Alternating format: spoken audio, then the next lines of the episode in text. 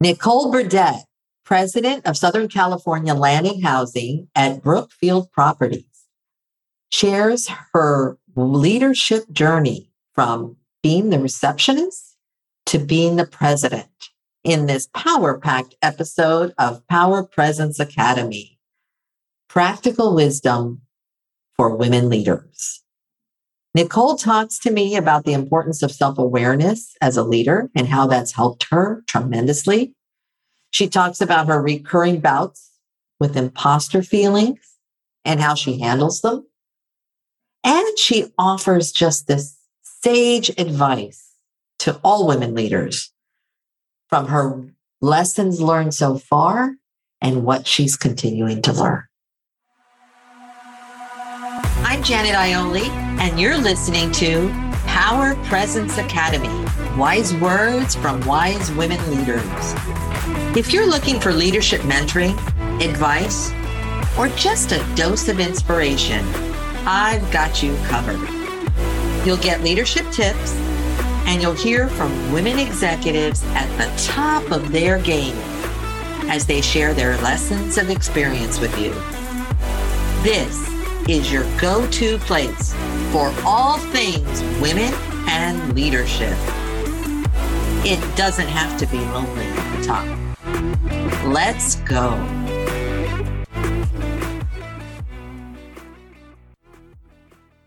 I'm thrilled to have with me as my guest today, Nicole Burdette.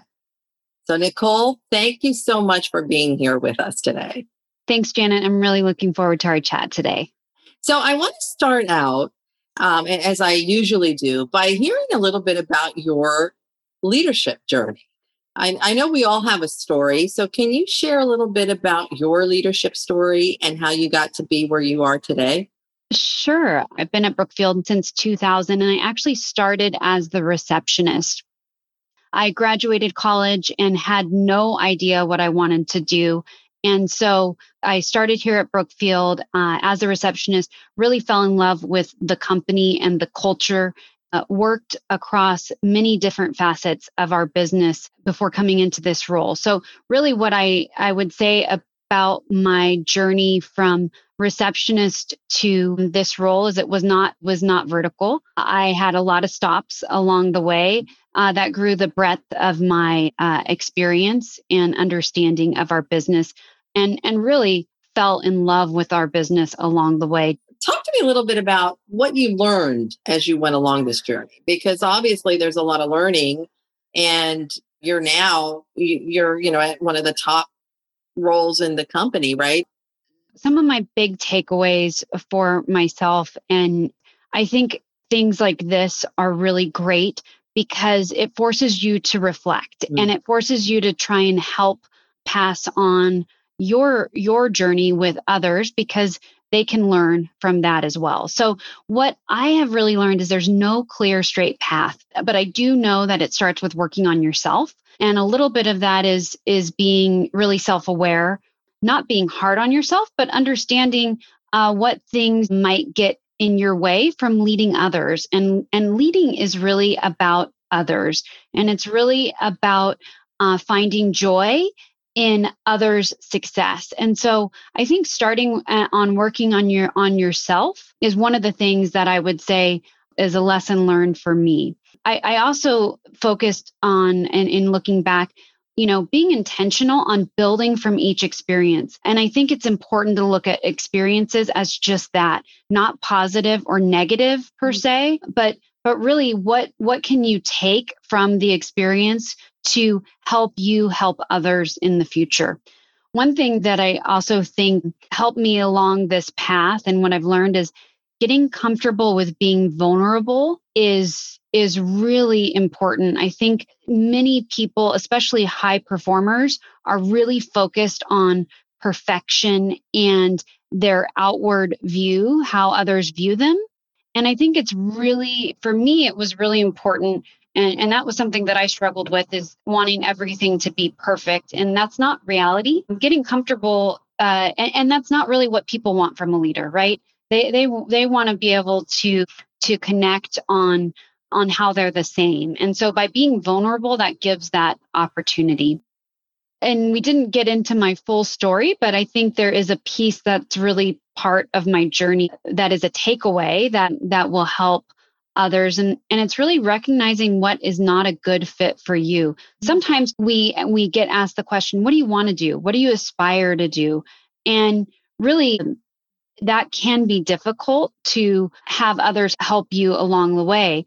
But talking about what's not a good fit or what are the parts of your role that don't bring you the most joy we all do things every day that are you know some are the the highest parts of our day and some are the lowest but mm. really understanding that where you want to go and where you want to build is on the parts that bring the joy and we can all always sustain a, a portion of the mundane or the redundant right yeah. so I had a conversation early on in my career at Brookfield with my manager at the time, and she was in marketing, and I was working as a uh, marketing administrator.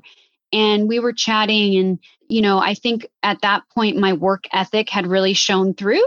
But what we chatted about was, gosh, marketing doesn't seem like your second nature for you, or doesn't seem like that's your fit. What was what was one of your favorite classes in college? And and we started talking through that and i started talking about how i really enjoyed statistics. And you know it, was like a, a light bulb went off for for her and she's like okay well let's find like let's find a role when there's a business need let's find a role for you that maybe expands on that because marketing is not necessarily, and by marketing in our industry, in home building at the time, it was very much about um, model merchandising and design, which isn't the the first part of my brain that works well. so so I think I think taking away and being open to, hey, what's not a good fit? That's okay. Like just keep exploring. I think, you know, I said it a little bit earlier, but um, make everyone around you better. Like that is really what leadership is. And so it's got to be less about you and more about uh, everyone else. And that really was a, a big tipping point for me through school. It, there's a lot of personal achievements, right? And so it was a, a mind shift that, gosh, life got so much more fun when I flipped that because there's so much more when you're invested in others and their success than when it's just about you. Overall, I would say, you know, positions and titles do not bring joy. So that is that is not it. The title is not what's going to make you happy at the end of the day. And and if it is, you know, you're probably going to struggle to lead others. So I would kind of sum it up as, you know, work ethic, work on yourself, and and be vulnerable. Wow. Mm. There are so many pearls in what you just said, right? So many pearls of wisdom. I, I, I don't even know which one to grab onto. One of the things that seems to be a theme as you talk is this whole notion of self-awareness. And you know, we talk about that when I mean I, I teach leadership and I coach people, and that's the one of the first things we talk, talk about is you know becoming more self-aware, et cetera. But how do you how did you do that? I mean how do you become more self-aware? Because again like you said we are socialized in an achievement culture right? And mm-hmm. it's about what i do what i do instead of pausing and who am i being while i'm mm-hmm. doing these things right? And so that's part of the self-awareness you're talking about. Can you talk a little I, more about that sure so i think and I, I don't want to get too deep, but I think that we all have life experiences that that shape us, right? And so for me, I think a turning point of of being more self-aware and being more comfortable being self-aware because being self-aware means you are acknowledging you know the not just the highs of yourself but also the areas that you need to work on and and so i think for me i had a kind of a life uh, experience that took me to seek out therapy.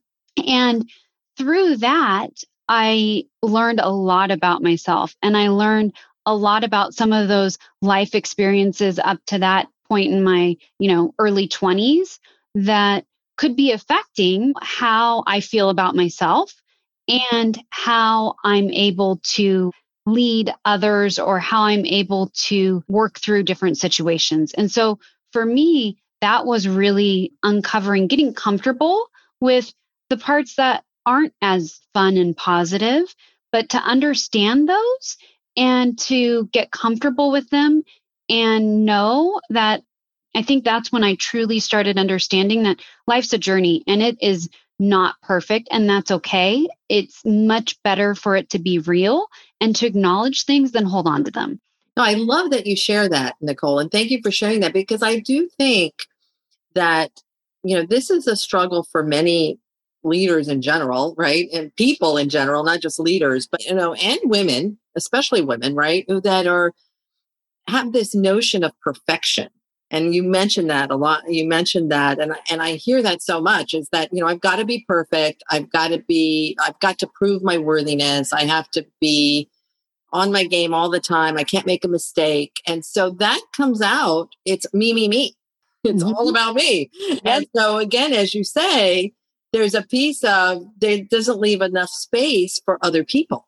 Mm-hmm. and really leading is about bringing out the best in others and so acknowledging some of your own blind spots or mm-hmm. liabilities mm-hmm. is a big piece of that. So I really thank you for I mean that could be a whole conversation. That could be a whole conversation, yeah. but I'd say that yeah. probably experience um, helped me when I was given the opportunity to um, through through Brookfield to meet with a career coach. Mm-hmm. That experience of exploring exploring myself through that period in personal therapy really helped me understand, you know, some of the things that might block me from growing my influence on our business. So yeah, I mean and and I think that's that's the thing is we're all a work in progress, right? And you can be a president. I mean, I work with people at the highest levels and it's it's whenever you stop learning or stop getting feedback, um, there's a problem mm-hmm. because none of us are ever going to get to this you know this place of you know, I'm here, here I am, I'm so perfect. I don't need yeah. any, any things. Now, let me shift gears for a second because I know, you know, we have limited time. I deal with this a lot because I, I work with a lot of women executives and I hear about this, but I've also read a lot about this and I study this is the there was a 2020 report that came out just recently by KPMG and it was from their women's leadership summit and they found, you know, they did these interviews with all these women executives, and they found that 75% of female executives have experienced what is known as the imposter syndrome. And, you know, at some point in their careers. And really, imposter syndrome, to make it kind of simple, it manifests as feeling either unworthy or having feelings like I'm a fraud, you know, I don't belong in this position, or just extreme self doubt, inadequacy, etc. And there's different degrees of it, right? But uh, can you talk a little bit about any experiences of self doubt you've had over the years? Obviously, going through all this, of and how you overcome that. this is a huge one for me. So I don't necessarily I don't have the the gender um, obstacle that I've had to overcome here, but the imposter syndrome it has just been a huge part of my my story and my work on myself. So I was so relieved. Uh, I think it was probably in 2008, 2009. Someone recommended a book to me. I can't even remember which one it was. I read this and I was so relieved when I realized how normal this feeling was. And I know we all are. When women, we, I was like, oh my this, gosh. Like, oh my goodness, it's not just me. Right? I had no idea. And I had no idea how much stress it was really causing me. And I think it creeps back in all the time for me. Sometimes an opportunity comes across, or we're working on a deal, and I'm like, I am not qualified to be doing this. Mm-hmm. Like, why am I in this seat? And those thoughts, I don't know that they'll ever go away. Mm.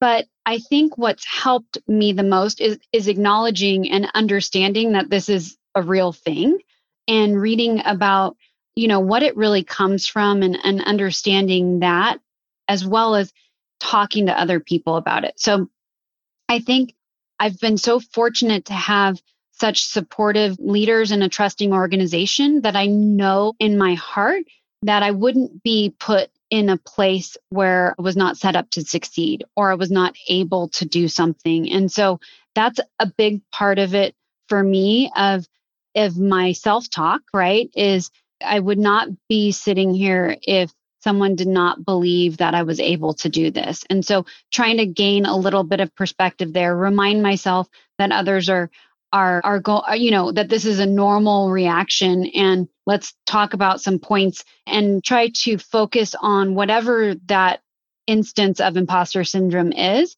Focus on some points for myself that say no these are experiences that really set you up for this challenge. And so that and then i look at it on the flip side it also keeps you moving forward too right so if you're ever comfortable and you're not feeling that, it's like, are you growing and uh, are you, and for me, that's, that's a big part of what motivates me is just the growth of challenging myself. I've, I've kind of flipped that imposter syndrome to say, if I'm not having it, am I really getting into uncomfortable situations?